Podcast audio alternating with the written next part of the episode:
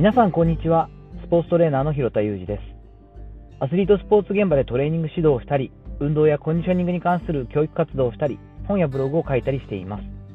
本日はオリンピックの戦いに垣間見える政治と文化というお話をしていこうと思っています。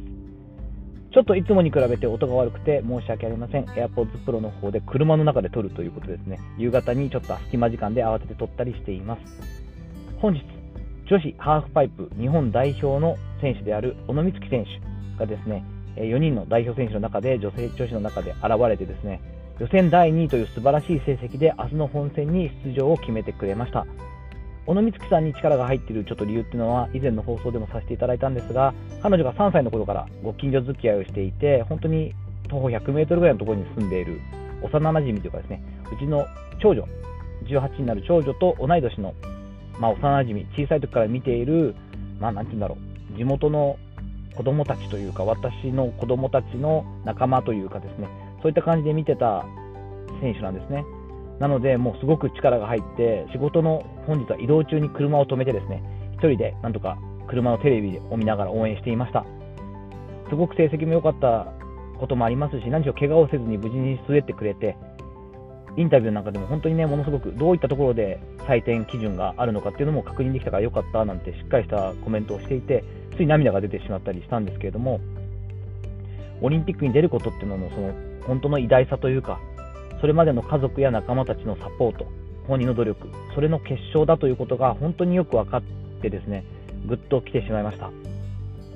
国の代表者としての採点になるわけですから、まあ、ただスポーツっていいよねとか美しいよねっていうだけではないところもあるなっていうのが今回の北京オリンピック今までのところの部分を見ていてなんとなく感じる政治とか文化が浮き彫りになってるなというのをちょっと感じたりもしています。初めてオリンピックで行われたノルディックスキージャンプ混合団体のですね今回のスーツ規定違反という5人の選手が失格になるというちょっと波乱の展開その中にですね日本の代表選手である高梨沙羅さんもいらっしゃって、先日この SNS の方でも私のせいでみんなの人生を変えてしまったなんていうことを挙げて本当に謝っておられたわけですけれども、このね、高梨沙羅さんの心境を汲み取って、どんな風に我々日本国民が彼女を日本に迎えられるか、こういったところはちょっとオーバーではなくて、日本国民の民意が問われているんだろうなと私自身は思っています。韓国や中国、その他諸外国でも自国選手に対する風当たりが強いという印象を受ける大会になっています。そうでなくてもですね、もともとやっぱ国を背負って戦うオリンピック、政治的な部分とか国の文化もありますので、どうしてもこう結果を求めるあまりというところが、自国選手をこう攻撃してしまったりとかですね、その家族にまで波及したりということがあることはあるんでしょうが、今回は特にその新型コロナ禍の影響というのもなんとなく感じられる、どこかにこう当たりどころを探しているというかですね、ぶつける場所を見つけて、ただただその場所に向かって、はけ口になるところに攻撃しているというところも感じ取れたりします。その上でですね、有記者通りましたね、すみません。その上で結果に執着する文化やだけでなくて、国家間の政治もきな臭く感じ取れる今回の五輪だったりもしますよね。ある競技においては、え韓国の選手がですね、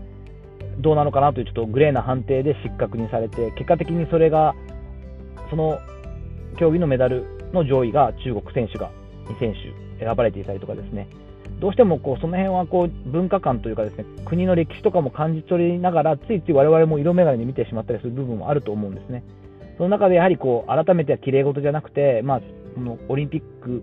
をすることで政治的な部分とか交流であったりとか力関係の部分っていうのもこう政治があったりするんだろうなというのはちょっと思ってしまうんですけれども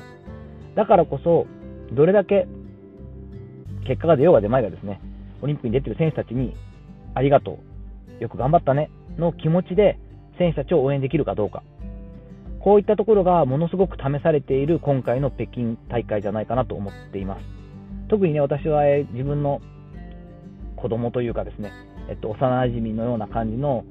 姪っ子のような気分で見ている小野光希さんが出てるから余計そうなんですけれども、とにかく純粋な気持ちで結果以下にかかわらず、このコロナ禍、バブルの状況でですね、なかなか他の選手だったりとか、気分転換、交流もできないし、気分転換もできない中ですね、